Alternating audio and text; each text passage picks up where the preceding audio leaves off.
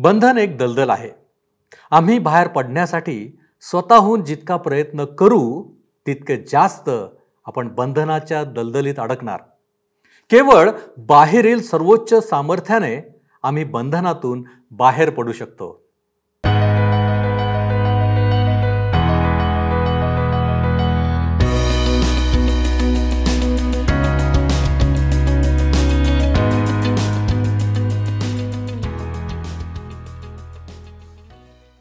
प्रिय बंधू आणि भगिनींनो आपला तारणारा प्रभू येशू ख्रिस्त याच्या सामर्थ्यवान नावात आपणा सर्वांचे उपासना कार्यक्रमात हार्दिक स्वागत. प्रियांनो कोणतेही बंधन अस्वस्थ करणारे असते चिंता निर्माण करणारे असते परंतु बऱ्याच वेळा असे होते की आपण बंधनात आहोत हेच आपल्याला कळत नाही. कोणी आजार व्याधी यांच्या बंधनात असतात. तर कोणी अशुद्ध शक्तींच्या बंधनात असतात तर कोणी परिस्थितीच्या बंधनात सापडतात. बंधन असले तरी बंधनातून बाहेर पडणे आवश्यक आहे. आम्हाला कोण बाहेर काढणार? हेच आपण आजच्या अध्ययनातून पाहणार आहोत. तर मग चला प्रियानो आपण आपल्या अध्ययनाची सुरुवात करूया. श्रोत्यानो आज आम्ही लुकृष वर्तमान ह्याच्या आठव्या अध्यायाला सुरुवात करीत आहोत. माझ्यासोबत उघडा लुकृत शुभवर्तमान आठवा अध्याय. ह्या अध्यायामध्ये येशू दृष्टांत देत आहे. पेरणाऱ्याचा दृष्टांत जळत्या दिव्याचा दृष्टांत त्यानंतर तो व्यक्तिगत नाते वादळ शांत करणे गरसेकराच्या प्रदेशात भूते काढणे रक्तस्त्रावी स्त्रीला आरोग्य व याईराच्या कन्येला जीवनदान देणे.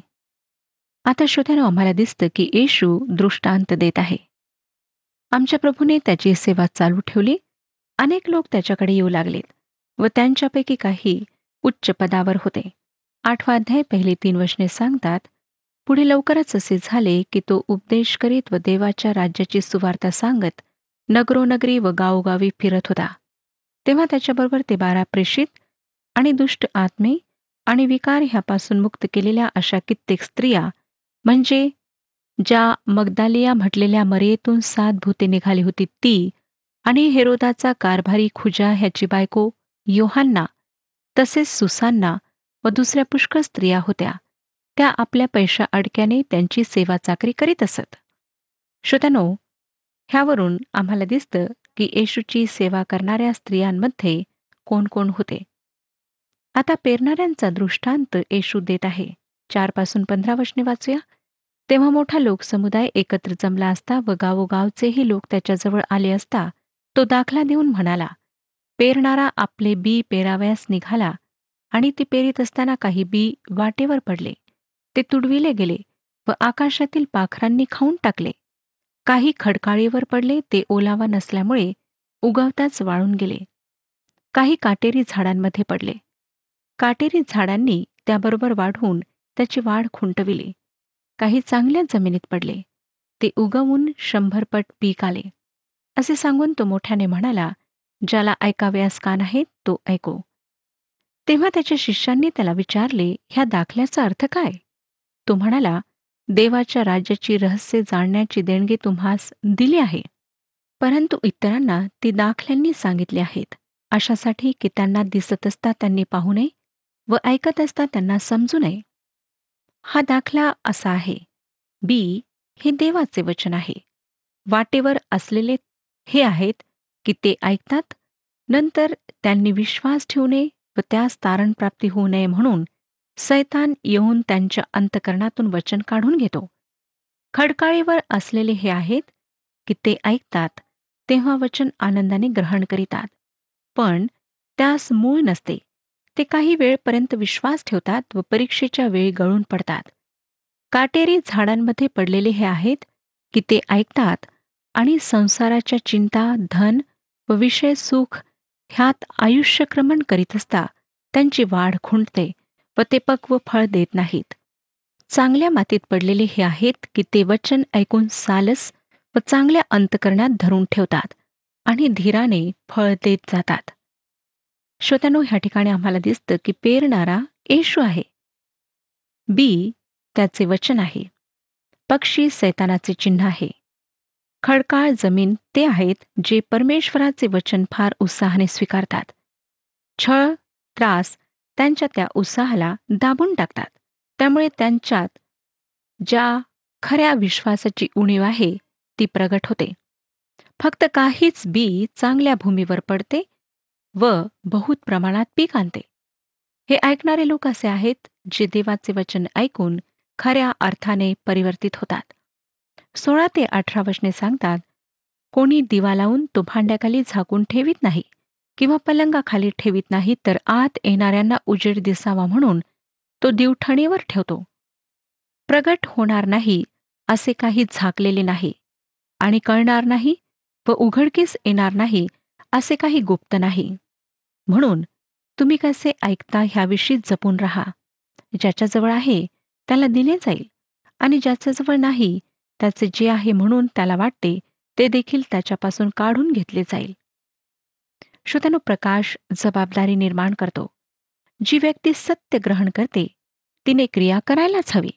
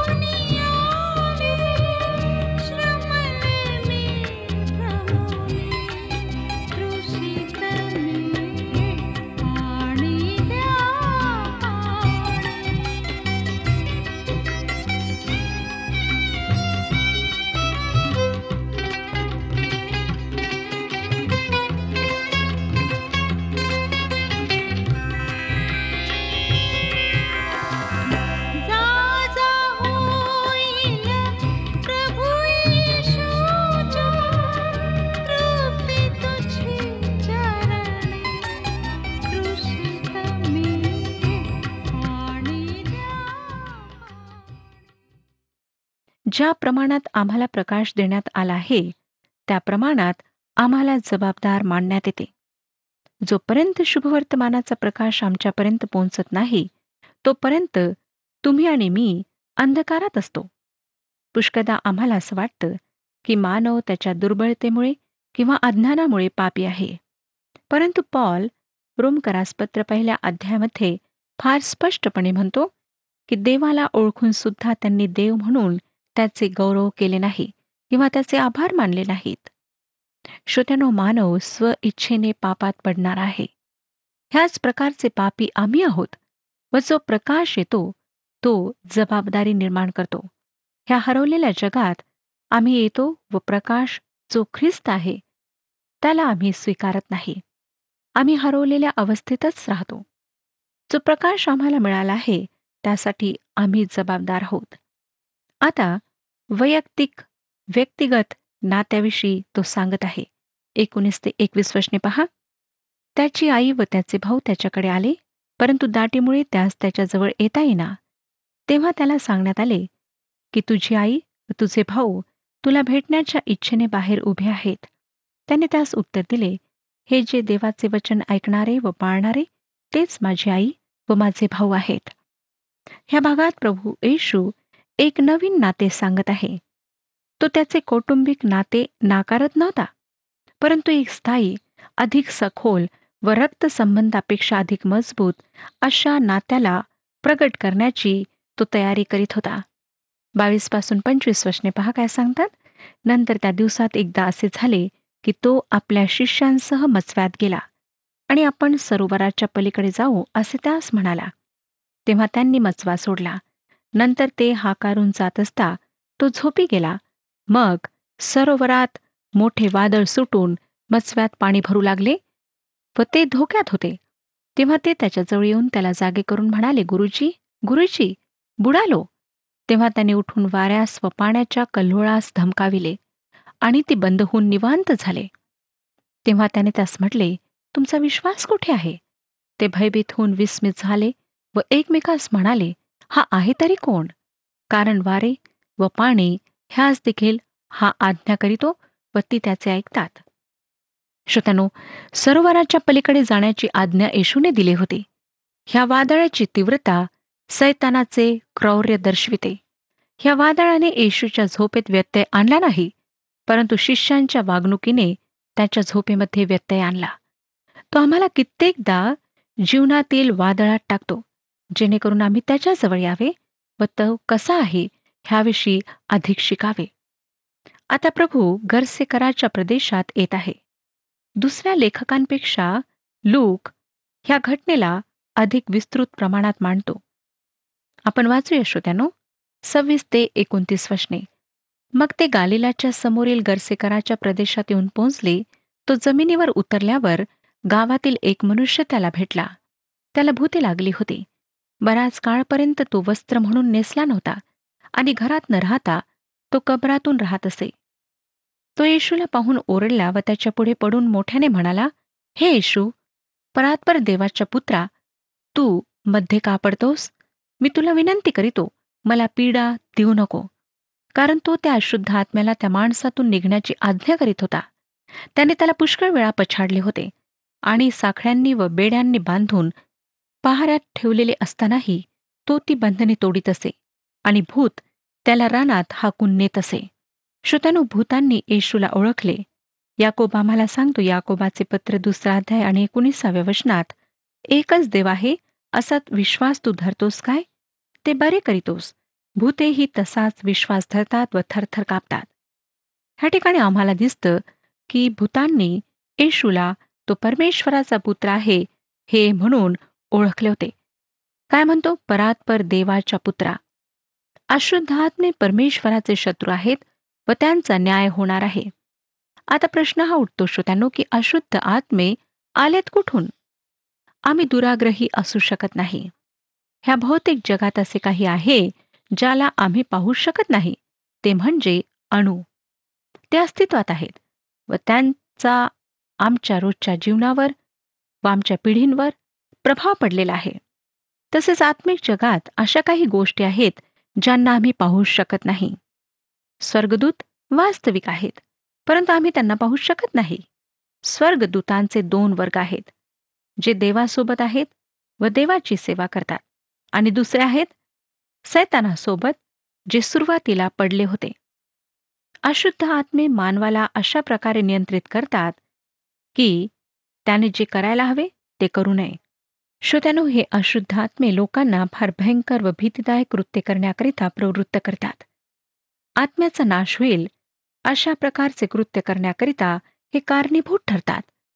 माता आपल्या लेकरांना मारण्याकरिता पती पत्नीला मारण्याकरिता लेकरे आपल्या माता पितांना मारण्याकरिता प्रवृत्त होतात. निरर्थक गोष्टी लोक करतात व त्यांना कळत नाही की ते हे सर्व का करीत आहेत. मानवजातीला ह्या सर्वांबद्दल दोषी ठरविल्या जाते परंतु अशुद्ध आत्मे ह्यामागे प्रमुख कारण आहे. आता तीस ते तेहतीस वचने वाचूया. आठवा अध्याय तीसपासून तेहतीस वचने. येशूने त्याला विचारले तुझे नाव काय? त्याने म्हटले सैन्य. कारण त्याच्यामध्ये पुष्कळ भूते शिरली होती. ती त्याला विनंती करीत होती की आम्हास अघात कुपात जाण्याची आज्ञा करू नको. तेथे डुकरांचा मोठा कळप डोंगरात चरत होता. त्यात आम्हा जाऊ दे अशी त्यांनी त्याला विनंती केली. मग त्याने त्यास जाऊ दिले. तेव्हा भूते त्या माणसातून निघून त्या डुकरात शिरली आणि तो कळप धडक धावत जाऊन कड्यावरून सरोवरात पडला आणि गुदमरून मेला. श्रोत्यानो हा माणूस एका अशुद्ध आत्म्याने नाही परंतु संपूर्ण सैन्याने ग्रसित होता. एक संपूर्ण सेना त्याच्या शरीरात होती. एक मोठा जमाव जणू त्याच्यात होता. ते अगाध कुपात जाण्यास इच्छुक नव्हते. अगाध कुपातच दुसरे पडलेले दूत तुरुंगात पडलेले आहेत. यहुदाचे पत्र सहाव्या वचनामध्ये लिहिले आहे. यहुदाचे पत्र सहावे वचन. आणि ज्या देवदूतांनी आपले अधिकार पद न राखता आपले वस्तीस्थान सोडले त्यास त्याने निरंतरच्या बंधनात निबिड काळोखामध्ये महान दिवसाच्या न्यायाकरिता राखून ठेवले. अशुद्ध आत्मे त्या व्यक्तीच्या शरीरात वास करू पाहतात. जेव्हा अशुद्ध आत्म्याला काढण्यात येते तेव्हा तो भटकत राहतो व पुन्हा त्याच व्यक्तीच्या शरीरात प्रवेश करण्याचा प्रयत्न करतो. आणि श्रोत्यानं जर प्रवेश न मिळाला तर दुसऱ्या व्यक्तीत प्रवेश करतो. तो शरीराशिवाय राहणे पसंत करीत नाही. लक्षात घ्या की डुकरांनी अशुद्ध आत्म्याला शरीरात ठेवून जिवंत राहण्यापेक्षा मरण पत्करले. आता चौतीसपासून छत्तीस वशने पहा काय म्हणतात? मग ती चारणारी माणसे हे झालेले पाहून पळाली आणि त्यांनी गावात व शेतमळात जाऊन हे वर्तमान सांगितले. तेव्हा जे झाले ते पाहण्यास लोक निघाले आणि येशूकडे आल्यावर ज्या माणसातून भूते निघाली होती तो येशूच्या पायाजवळ बसलेला वस्त्र नेसलेला व शुद्धीवर असलेला त्यांना आढळला. तेव्हा त्यांना भीती वाटली. ज्यांनी ते पाहिले होते त्यांनी तो भूतग्रस्त कसा बरा झाला हे त्यास सांगितले. ह्या माणसात चमत्कारिक परिवर्तन झालेले आम्हाला आढळते. फक्त ख्रिस्त सैतानाच्या शक्तीपासून बंधनापासून सोडवू शकतो. आमच्या दिवसात सुद्धा श्रोत्यानो आम्ही पाहतो की भूताटकी फार जोमाने डोकेवर काढीत आहे. हे फार विद्रूप आणि भीतीदायक आहे आणि ह्याकरिता आम्हाला परमेश्वराची मदत घ्यायची आहे.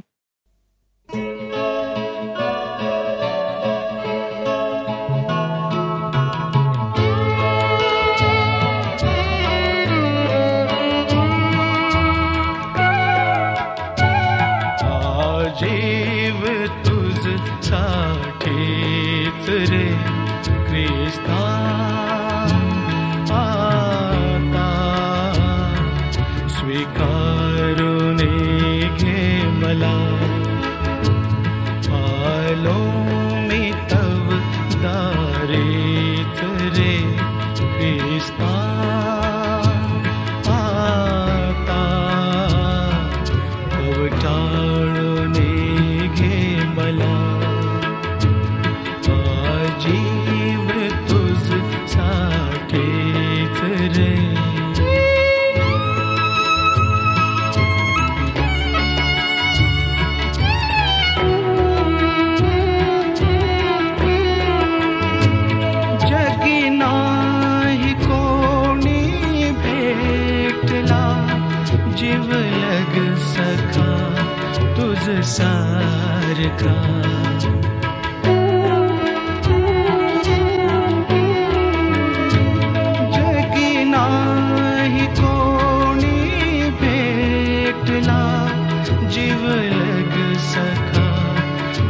संसार का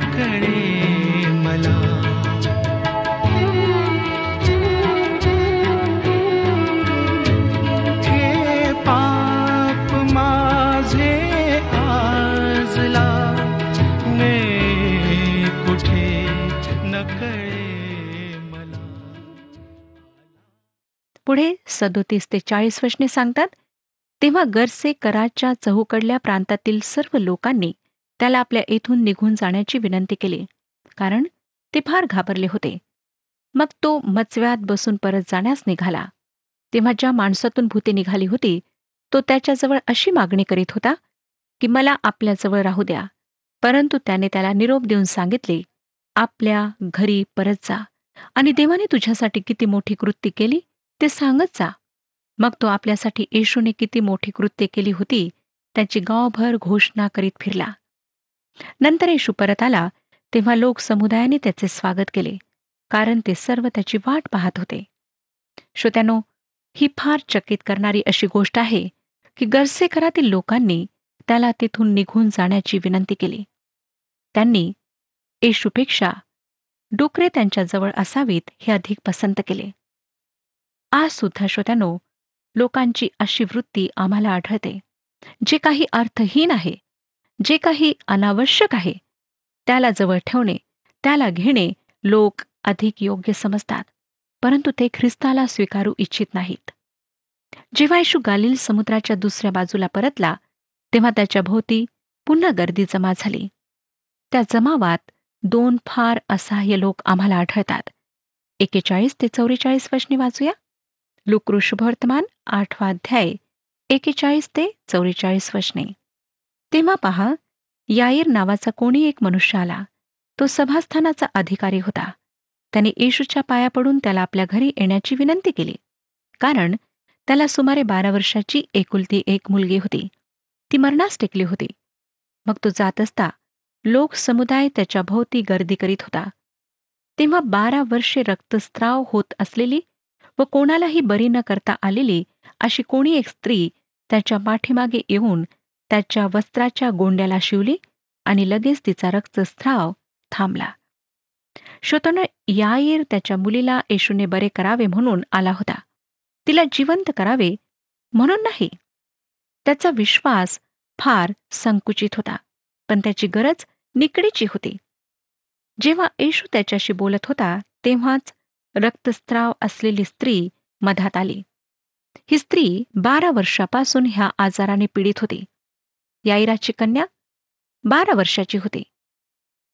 बारा वर्षाचा अंधकार समाप्त होत होता आणि बारा वर्षाचा प्रकाश मंदावत होता. पंचेचाळीस ते अठ्ठेचाळीस वशने सांगतात पण येशू म्हणाला मला कोणी स्पर्श केला? तेव्हा सर्वजण मी नाही असे म्हणत असता पेत्र व त्याचे सोबती म्हणाले गुरुजी लोकसमुदाय तुम्हाला दाटी करून चेंगरीत आहेत. पण येशू म्हणाला कोणीतरी मला स्पर्श केलाच कारण माझ्यातून शक्ती निघाली हे मला समजले आहे. मग आपण गुप्त राहिलो नाही असे पाहून ती स्त्री कापत कापत पुढे आली व त्याच्या पाया पडून आपण कोणत्या कारणाकरिता त्याला शिवलो व कसे तत्काळ बरे झालो हे तिने सर्व लोकांच्या समक्ष निवेदन केले. तेव्हा तो तिला म्हणाला मुली तुझ्या विश्वासाने तुला बरे केले आहे? शांतीने जा. येशूने त्या स्त्रीला स्पर्श केला नाही. परंतु त्या स्त्रीने पाठीमागून येऊन त्याच्या वस्त्राला स्पर्श केला आणि तिला आरोग्य प्राप्त झाले.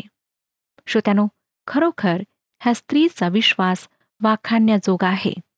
नंतर एकोणपन्नास ते एकावन्न वचने सांगतात तो बोलत आहे इतक्यात सभास्थानाच्या अधिकाऱ्याच्या येथून कोणी येऊन त्याला सांगितले तुमची मुलगी मरण पावली आहे. आता गुरुजीला श्रम देऊ नका. ते ऐकून येशू त्याला म्हणाला भिऊ नका. विश्वास मात्र धरा म्हणजे ती बरी होईल. नंतर त्या घरी आल्यावर त्याने पेत्र योहान याकोब व मुलीचे आईबाप ह्यांच्याशिवाय आपणाबरोबर कोणाला आत येऊ दिले नाही. श्रोत्यानो त्याने त्या मुलीला ह्या त्रासाने भरलेल्या जगात तिच्या आईवडिलांमुळे आणले. तिच्यामुळे नाही त्यांचा विश्वास दांडगा होता. आज अशा विश्वासाची आम्हातील प्रत्येकाला गरज आहे.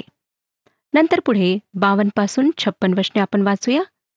तिच्यासाठी सर्वजण रडत व शोक करीत होते पण तो म्हणाला रडू नका कारण ती मेली नाही झोपेत आहे. तरी ती मेली आहे हे ठाऊक असल्यामुळे ते त्याला हसू लागले. मग त्याने तिच्या हाताला धरून मुली उठ असे मोठ्याने म्हटले. तेव्हा तिचा आत्मा परत आला व ती तत्काळ उठली. मग तिला खावयास द्यावे म्हणून त्याने आज्ञा केली. तेव्हा तिचे आईबाप थक्क झाले. पण ही घडलेली गोष्ट कोणाला सांगू नका अशी त्याने त्यास निक्षून आज्ञा केली. श्रोत्यानो मृतांना जिवंत करण्याची पद्धत जी येशू ख्रिस्ताने अवलंबली ती नेहमीच एकसारखी असे. तो त्यांना आवाज देत असे आणि ते त्याचा आवाज ऐकत असत. पुन्हा आमचा प्रभू हे प्रदर्शित करतो की तो निश्चितच परमेश्वर आहे. आणि आम्हाला त्याच्यावर विश्वास ठेवण्याची आवश्यकता आहे. मला माहीत नाही श्रोत्यानो की आज आपला त्याच्यावर किती विश्वास आहे.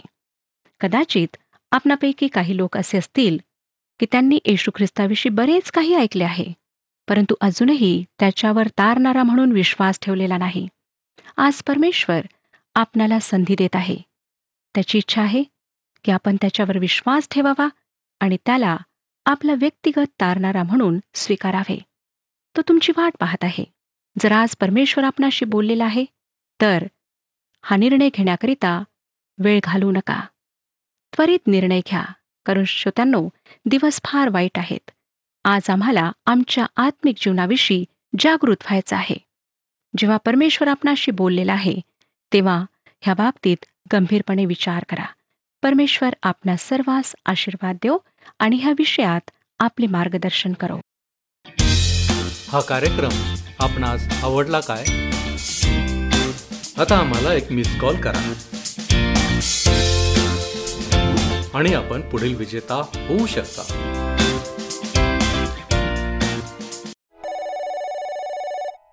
प्रियानो होय हे खरे आहे की बंधनातून बाहेर पडण्यासाठी विश्वास आणि बाहेर काढणारा सामर्थ्यवान ज्याच्याकडे सर्व अधिकार आहेत असं कोणी असावा लागतो.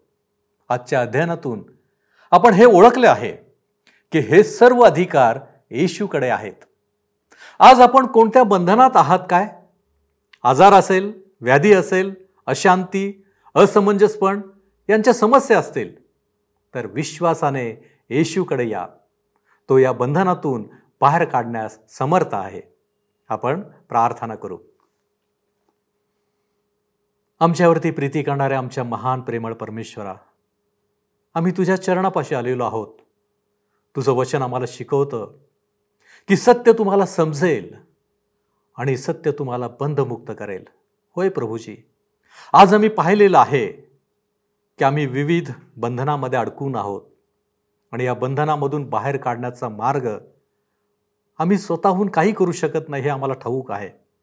परंतु जो तू सर्वोच्च सामर्थ्यवान ज्या तुझ्याकडं सर्व अधिकार आहेत त्या तुला आमच्या प्रत्येक बंधनामधून आम्हाला काढण्याचा अधिकार देखील आहे आणि विशेष म्हणजे तुझी प्रीती आमच्यावरती आहे. होय प्रभूजी दैनंदिन जीवनामधील असलेल्या सर्व बंधनामधून तू आम्हाला बाहेर काढ आणि आमचं जीवन तुझ्याद्वारे आशीर्वादित बनव. तारणारा प्रभू यशू ख्रिस्त याच्या गोड आणि गौरवी नावात ही प्रार्थना केली आहे म्हणून तो ऐक. आमेन. प्रभू येशूची कृपा आपणाबरोबर सदैव असो.